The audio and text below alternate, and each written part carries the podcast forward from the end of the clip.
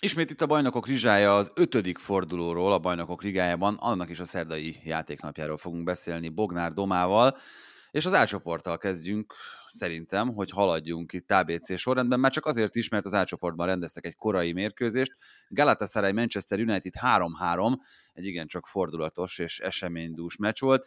Még az is kétséges volt egy darabig, hogy megrendezik-e ezt a meccset. Egész nap szakadt az eső Isztambulban, de végül a játékvezető játékra alkalmasnak minősítette a pályát. Egyébként a manchesteriekkel egyetértésben, mert Tenhágot is kérdezték, és ők is elfogadták, hogy ezen a pályán lehet focizni, lehetett, meg gólokat szerezni is, mert hogy a 18. percben már 2-0-ra vezetett a Manchester United, Garnacho a hétvégi ollózás után szerzett egy gólt, ballábbal, nem is volt csúnya, és utána egy kicsit hergelte a közönséget, nem volt olyan nagyon nehéz dolga Törökországról lévén szó, és Bruno Fernandes, aki az első gólnál gólpasszal jelentkezett, a második gólnál ő volt az, aki eredményes volt. A 29. percben aztán egy Zies szabadrugás gól, aminek azért is volt jelentősége, mert aztán Zies szerzett egy második szabadrugás gólt is a második félidőben, azt már egyébként 3-1-es Manchester United vezetésnél, ott 3-2-re jött vissza a Galatasaray, és szerintem mind a kettőben benne volt Onana, te ezt láttad, Doma? Igen, nem is kérdés. A második nyilván nem, az egyáltalán nem az, tehát az döbbenetesen nagy hiba de az elsőnél is az volt az ember érzése, hogy már ezt is nagyon nehéz a, az esőzésre fogni. Igen, meg ott ugye a sorfal felállítása az, hogy volt kettő takaróember a Galatasarayból, ahol el tudta rúgni a labdát. Itt van egy icipici dolog, amiben meg tudom védeni ö, Onanát. Ez is csak a szabályok szerint, mert ugye az első szabadrugás gólnál én szerintem a szabályok szerint nem volt jól fölállítva a sorfal, nem álltak egy méterre a United játékosoktól a Galatasaray. Biztos, hogy nem volt egy méter. De ez, ez ugye tényleg a szabályok szerinti kötekedés, nem biztos, hogy jók ezek a szabályok. Igen, 14 gólt kapott Onana, mert hogy kapott egy harmadikat is a bajnokok ligájában. A 71. percben Aktürkoglu egyenlített, és ezzel ő kapta a kapusok közül a legtöbbet, ami azért egy elég beszédes adat, és a 2018-19-es szezon óta a bajnokok ligájában neki volt a legtöbb gólhoz vezető hibája, 7 szám szerint, és ez azt jelenti, ez a 3-3-as döntetlen, hogy a Manchester United sorsa nem a saját kezében van az utolsó fordulóban, sőt, akár már eldőlhetett volna az esti meccsen is, a Bayern Köbenhaven mérkőzésen, ami 0-0-ra végződött, és a végén volt a Dán csapatnak, egészen pontosan Eljunusszinak egy olyan lehetősége, amiből megszerezhette volna a továbbjutást érő gólt a kopenhágai csapatnak, akkor védett Neuer, és még volt a végén dráma is, mert hogy a Newcastle-hez hasonló 11-es adott meg a Bayernnek Stefani Frappár játékvezető, Péter Ankersen kezére pattant a labda, de végül ezt a VAR felülbírálta, úgyhogy így 0-0 lett. Maradt esélye a Manchester Unitednek, de hát elég haloványka itt az utolsó fordulóra az álcsoportban döbbenetes. Még úgy is, hogy a Bayern Kövenhában 0-0 lett, ugye a United meccsein 5 gól fölött van az átlag ebben a szezonban a bajnokok ligájában. Volt itt már Bayern elleni 4-3, 3-2 a Galatasaray ellen, most egy 3-3, még egy ilyen rengeteg gólos meccs, félelmetes, ami a United meccseken történik idén. Bizony, és ugye a Bayernnek a hibátlan mérlege viszont oda lett, ez most azt jelenti, hogy 13 ponttal így is nagyon-nagyon magabiztosan vezeti a csoportot, és a Köbenhavennek van 5 pontja, a Galatának szintén 5 pontja, a Manchester Unitednek pedig négy. Innen várhatják az utolsó fordulót, ahol Manchester United Bayern mérkőzés lesz, illetve a Kopenhágába utazik majd a Galatasaray itt az utolsó körben. A B csoportban a Sevilla PSV mérkőzésnek az is volt a tétje, hogy ha ott a Sevilla győz, akkor az Arsenal már a saját mérkőzésétől függetlenül tovább jut. És ha már United kim volt Louis van Gaal a helyszínen, Sevillában, ugye dolgozott ő Spanyolországban is. E, a beadások pecse volt ez a Sevilla PSV, hihetetlenül sok beadás volt, ahogyan arra inkább a Sevillától lehetett számítani. Az első fél időben egyébként a Sevilla kontrollált, olyannyira, hogy a 24. percben Ramos szerezte meg a vezetést, természetesen egy beadásból, egy szabadrugásból, Rakitic szabadrugásából, és hát több dolog is van itt Ramos gólja kapcsán, amit érdemes kiemelni. 2005 után szerzett gólt egyrészt a Sevillában újra, nagyon-nagyon hosszú idő.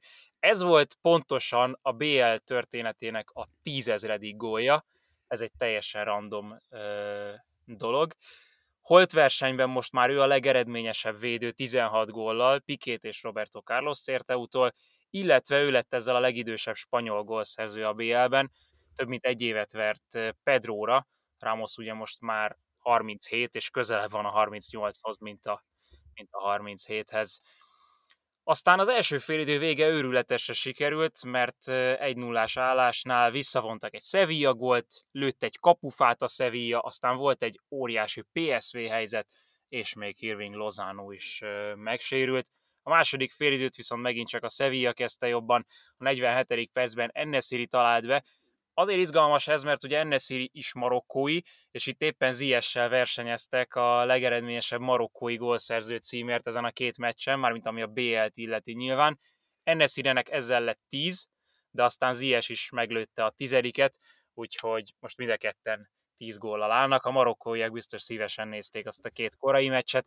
Egyébként ez az Ennesiri gól volt az egyetlen a meccsen az ötből, ami nem beadásból született.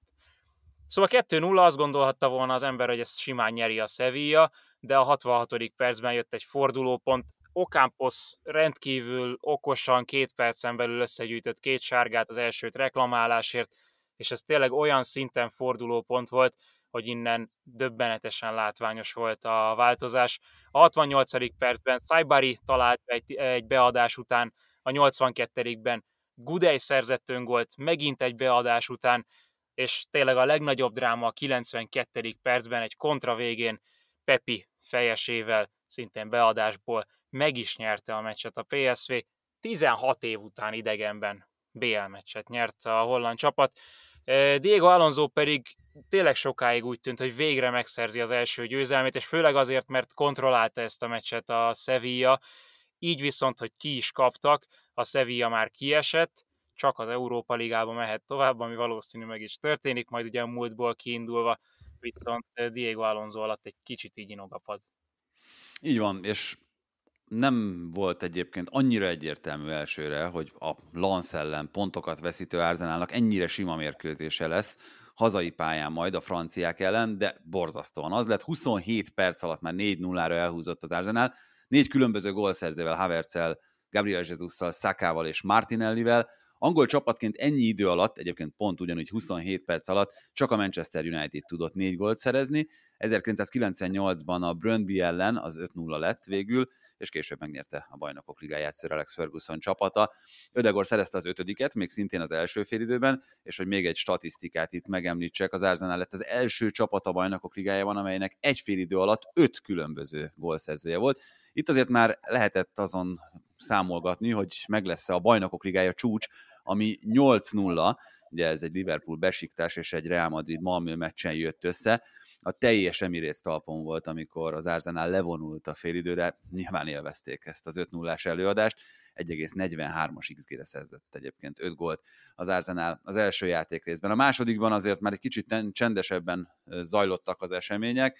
Zsorzsinyó 11-esével alakult ki a végeredmény, a 6-0, ő lett a hatodik gólszerző, ugye Zsorzsinyó kihagyott büntetőiről beszéltünk az olasz válogatottban korábban, ettől függetlenül az Arzenálban elvállalta, és be is rúgta a csoport első az Arzenál ezzel, és a PSV pedig továbbjutó, méghozzá a jobb Lance elleni mérlegének köszönhetően, az Arzenálnak van 12 pontja, a PSV-nek 8, a Lance-nak 5, a Sevillának pedig 2, ez a két csapat, mármint a Lance és a Sevilla egymás ellen dönthet arról, hogy kimegy az Európa Ligába, a Sevillának le kell győznie mindenképpen a Lance csapatát ahhoz, hogy ez összejöjjön, és hát a C csoportban volt szerintem a nap egyik legnagyobb rangadója, a Real Madrid-Napoli, ahol az egyik legérdekesebb dolog az volt, hogy Giovanni Simeonét, aki ugye a Napoli futbalistája, egyrészt elég valószínű volt, hogy a kezdőbe jelöli majd Walter Mazzari annak ellenére, hogy Osimen már felépült, és ott volt még Raspadori is,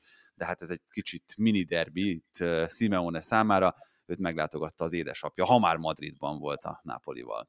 Nem hiába tette, mert Giovanni Simeone be is talált itt a kilencedik percben, majdnem kiszedett Lunyin egy megfoghatatlannak tűnő labdát. Ugye a Real Madridnál rengeteg a sérült, ezért is állt megint Lunyin a kapuban. Ancelotti elég határozottan kijelentette, hogy már pedig ha Kepa visszajön, akkor Kepa lesz az első számú kapus. Nincs is ezzel semmi probléma, ahogyan azzal sincsen, hogy a Real Madrid hátrányba kerül, mert Rodrigo szerzett egy nagyon hasonló gólt egy perccel a Napoli találata után, mint amit a hétvégén a Cadiznak lőtt, és bomba formában van Rodrigo. Az elmúlt négy meccsén hat gólt lőtt ezzel együtt, és tényleg úgy pótolja, ha Vinicius hiányzik, akkor Vinicius-t, ha Rodri- Bellingham hiányzik, akkor őt, mint ahogyan azt korábban tényleg csak a BL-ben tette, most viszont tényleg mindenhol magára vállalja ezt a kezdeményező szerepet. Aztán a 22. percben már megint Bellingham jött, mert azért Bellingham sem áll le a gólszerzéssel, és annak ellenére teszi mindezt, hogy az elmúlt mérkőzéseken, főleg a Cadiz ellen, mert ugye itt ért vissza a válsérüléséből, főleg azért figyelték őt Madridban, hogy milyen állapotban van. Volt olyan edzés itt a válogatott szünetben a második héten, amikor minden reáljátékost, minden csapattársát arra kérték, hogy ne érjen hozzá az edzésen, mert annyira féltették a vállát, hogy újra kiugrik. Hát itt most nem csak a vállával volt probléma. Igen, mert a 43. percben először úgy tűnt, hogy megsérült, ugye a bokáját fájlalta egy rossz lépés után, egy ilyenkor ijed meg talán a legjobban az ember, amikor nem arról van szó, hogy odarugnak egyet, és esetleg egy ilyen kisebb izomfájdalom vagy zúzódás van, hanem egy rossz lépés okozza a problémát, de tudta folytatni, és kijött a második félidőre is, arra a második félidőre, amire egyébként már Osimen érkezett, Simeone helyett, és Angis az első helyzetből egyenlített. És nagyon sokáig úgy nézett ki, hogy a Real Madrid nem tud gólt szerezni, ami elsősorban Meretnek volt köszönhető, aki nagyon jól állt a lábán a Nápoliban, ugye a sérülése után tért vissza a nápolyi kapus, de aztán igencsak benne volt abban a gólban, amit aztán utána később Nico Pass szerzett a 84. percben, 19 éves argentin. Bizony, és Di Maria óta az első argentin BL gólszerzője a Reálnak, már pedig az a Di Maria gól az 2013-ban volt, hogyha minden igaz. Azért így is dominált ezen a meccsen a Real Madrid. Látom, hogy gondolkozol közben, Tibi. 14-ben a VL döntőben szerzett gólt szerintem Di Maria. Akkor lehet, hogy... De lehet, hogy, lehet, hogy csak gólpasztolod. Utána nézek, de, de a lényeg, hogy, hogy egy Real Madrid nevelés az, aki gólt szerzett, mert hogy már Spanyolországban született egyébként Paz, és mondom, a Real Madrid végig hígatnak tűnt, és nem úgy tűnt, hogyha nagyon stresszelnének ezen a meccsen. Hosselúnak volt több zicsere is, és végül a 94. percben gólt szerzett, aztán nagy bocsánatkérések közepette még megköszönte Bellinghamnek a gólpaszt. Nyilván a nézőktől kért bocsánatot azért a rengeteg kihagyott helyzetért, amit korábban láttunk tőle. Azt hiszem, hogy csak a meccsembere lett. Lisszabonban egyébként a BL döntőn, de gólt talán nem szerzett, mert ugye Sergio Ramos, Marcelo, Cristiano Ronaldo és Bale, azt hiszem a négy Real Madrid gólos.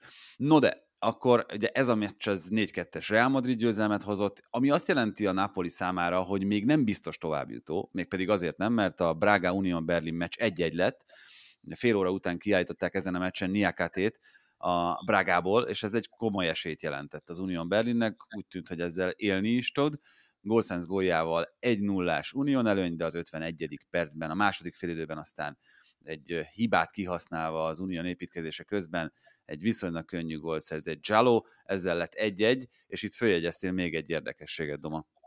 Nagyon fontos érdekesség, mert ugye a Bundesligában azt hittük, hogy csak arra a meccsre jön föl az U19-es csapattól a női asszisztens edző, aki ugye az U19-es csapat edzőjével dolgozik együtt, de azok után is ott maradt az első csapatnál Mari Louise Eta, hogy Nenad Bielica megjött, úgyhogy ő az első nő egy bajnokok ligája csapastábjában, méghozzá az asszisztensi feladatokat látja el. Most már arról lehet ö, olvasni, hogy akár ott is maradhat az első csapatnál, úgyhogy ennek tényleg történelmi jelentősége van, még akkor is, hogyha idézőben csak asszisztens edző. Szóval ez volt a C csoportban, ahol az utolsó meccs, a Napoli-Braga, az tényleg kiki meccs. Ha a Braga nyer, akkor a Napoli Két góllal. A BL-ből. Mennyivel? Kettő góllal kell Napoliban nyernie. Hogy ja, bocsánat, igen, kettő góllal. Azért ez nem ígérkezik olyan nagyon könnyűnek, a Real Madrid viszont hogy a hibátlan teljesítménnyel biztos csoport első, ami akár veszélybe kerülhetett volna egy nápolyi győzelem esetén, de ez nem történt meg, és erre azért a meccs alapján olyan nagyon sok esély nem is mutatkozott. A D csoportban az Inter és a Real Sociedad már biztos továbbjutó volt, a Real Sociedad egy igencsak felforgatott csapattal lépett pályára a Salzburg ellen, és mit hozott az a meccs doma? Semmit. Kellemes 17 fok volt, ami ugye azért nem annyira megszokott most Európában, sőt Salzburgban ugyanúgy, mint itt nálunk, nulla fok körül van a hőmérséklet. Ami dicsérendő, hogy még a rotálások után is hét saját nevelésű játékosa volt a Real Sociedadnak a kezdőjében, és fölényben játszottak, de most nem tudtak gólt szerezni. Nené, ugye ő Salzburg játékos, a kapufát találta el az első félidőben, de itt tényleg nem is érdemel olyan nagyon sok szót ez a mérkőzés, hiszen 0-0 lett, és amúgy is már ismertük a továbbjutót ennél sokkal eseménydúsabban alakult a Benfica Intermatch. Ugye azt kell tudni a Benficáról, hogy egyetlen egy pontot sem szerzett eddig a portugál csapat, és egyetlen egy gólja volt. Ehhez képest bő fél óra alatt a tartalékos Inter ellen a korábbi Inter játékos Joao Mário Mester 3 szerzett, és ezzel 3-0-ra vezetett a szünetben is. A Benfica aztán nem tudom, hogy mit csinált Inzaghi az öltözőben a szünetben, minden esetre felrázta az Intert. A szöglet után jött Arnautovics a második félben az 51. percben, és szépített, és egy újabb beadásból Acerbi volt az, aki középre küldte a labdát, Frattézi kapásból ismét szépített, ezzel már 3-2, majd mindjárt még beszélünk egy kicsit Arnautovics góljáról, de Türám nem sokkal a beállása után összehozott egy 11-est, Otamendi rántotta őt le, és Alexis Sánchez értékesítette azt, 3-3, Barella még megszerezhette volna a győztes gólt is, de csak a kapufát talált el a végén, Antonio Silvát pedig a 88. percben kiállították a Benficából, tehát egy igencsak eseménydúsra sikeredett meccs volt ez. Úgyhogy um, minden esetre ez olyan nagyon sokat nem számított itt a továbbjutás és egyéb szempontokból, de Árnautovics góljával kapcsolatban még van mondani valónk. Oh, igen, a végére maradt a, a krém. 4740 nap után szerzett újra gólt a BL-ben Árnautovics. 4740. Az bőven több, mint Mondjuk úgy, hogy 2010 év. után, nem? Az úgy könnyebben számolható. Igen, igen, mondhatnánk ezt is. A lényeg, hogy ennyi idő két BL gól között még semmelyik játékosnál nem telt el. Ez megdőlt, ami nem dőlt meg ugye, hogy még nem volt olyan csapat, amelyik 3-0-ról fordított volna egy meccsen. Megtehette volna ezt az Inter, és akkor megdönti ezt a, ezt a bizonyos megdönthetetlennek hit csúcsot, ami most így maradt. Ez így maradt, meg így maradt nagyjából a tabella is, mert hogy ugye 10-10 pontja volt a Real Sociedadnak és az Internek. Ez a két csapat egymás ellen játszik majd a milánói Giuseppe Meazzában az utolsó fordulóban, tehát eldönthetik egymás ellen, hogy ki lesz a csoport első, ki a második, és a Salzburg, valamint a Benfica találkozik. Ott a Benficának egy elég nagy győzelem kellene ahhoz, hogy meg tudja előzni az egymás elleni jobb eredményének köszönhetően a Salzburgot, és esetleg becsúszson az Európa Liga helyre. De azt hiszem, hogy elég kimerítőek voltunk a mai bajnokok rizsájában. Nagyon szépen köszönjük a figyelmet, természetesen jövünk majd még az utolsó fordulók után is, sőt a héten még kazin, eh, nem kazincival, hanem fantasy adással is jelentkezünk, kicsit itt összezavarodtam már a sok adástípus között. Szóval köszönjük a meghallgatást, akinek most az alvás következik, annak jó éjszakát kívánunk, akinek pedig a nap, annak pedig nagyon kellemes napot.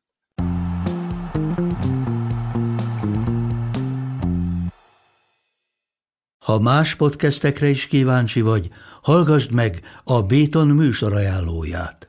El tudod képzelni, hogy a podcastet, amit éppen most hallgattál, fél év múlva már a mesterséges intelligencia generálja? Mi sem. De ha érdekel, eljött már a gépek lázadása. Hallgass bele az Embertelen podcastbe. Orsós Lajos vagyok, a műsor házigazdája. Egyelőre még élőben. Egyelőre. Fedezzük fel együtt, hogyan ismerkedik, randizik, mesél és vitatkozik Betty és Péter, két teljesen mesterséges intelligencia. Lajos, a podcast címét mond még egyszer, Léci. Oké. Okay. Embertelen podcast.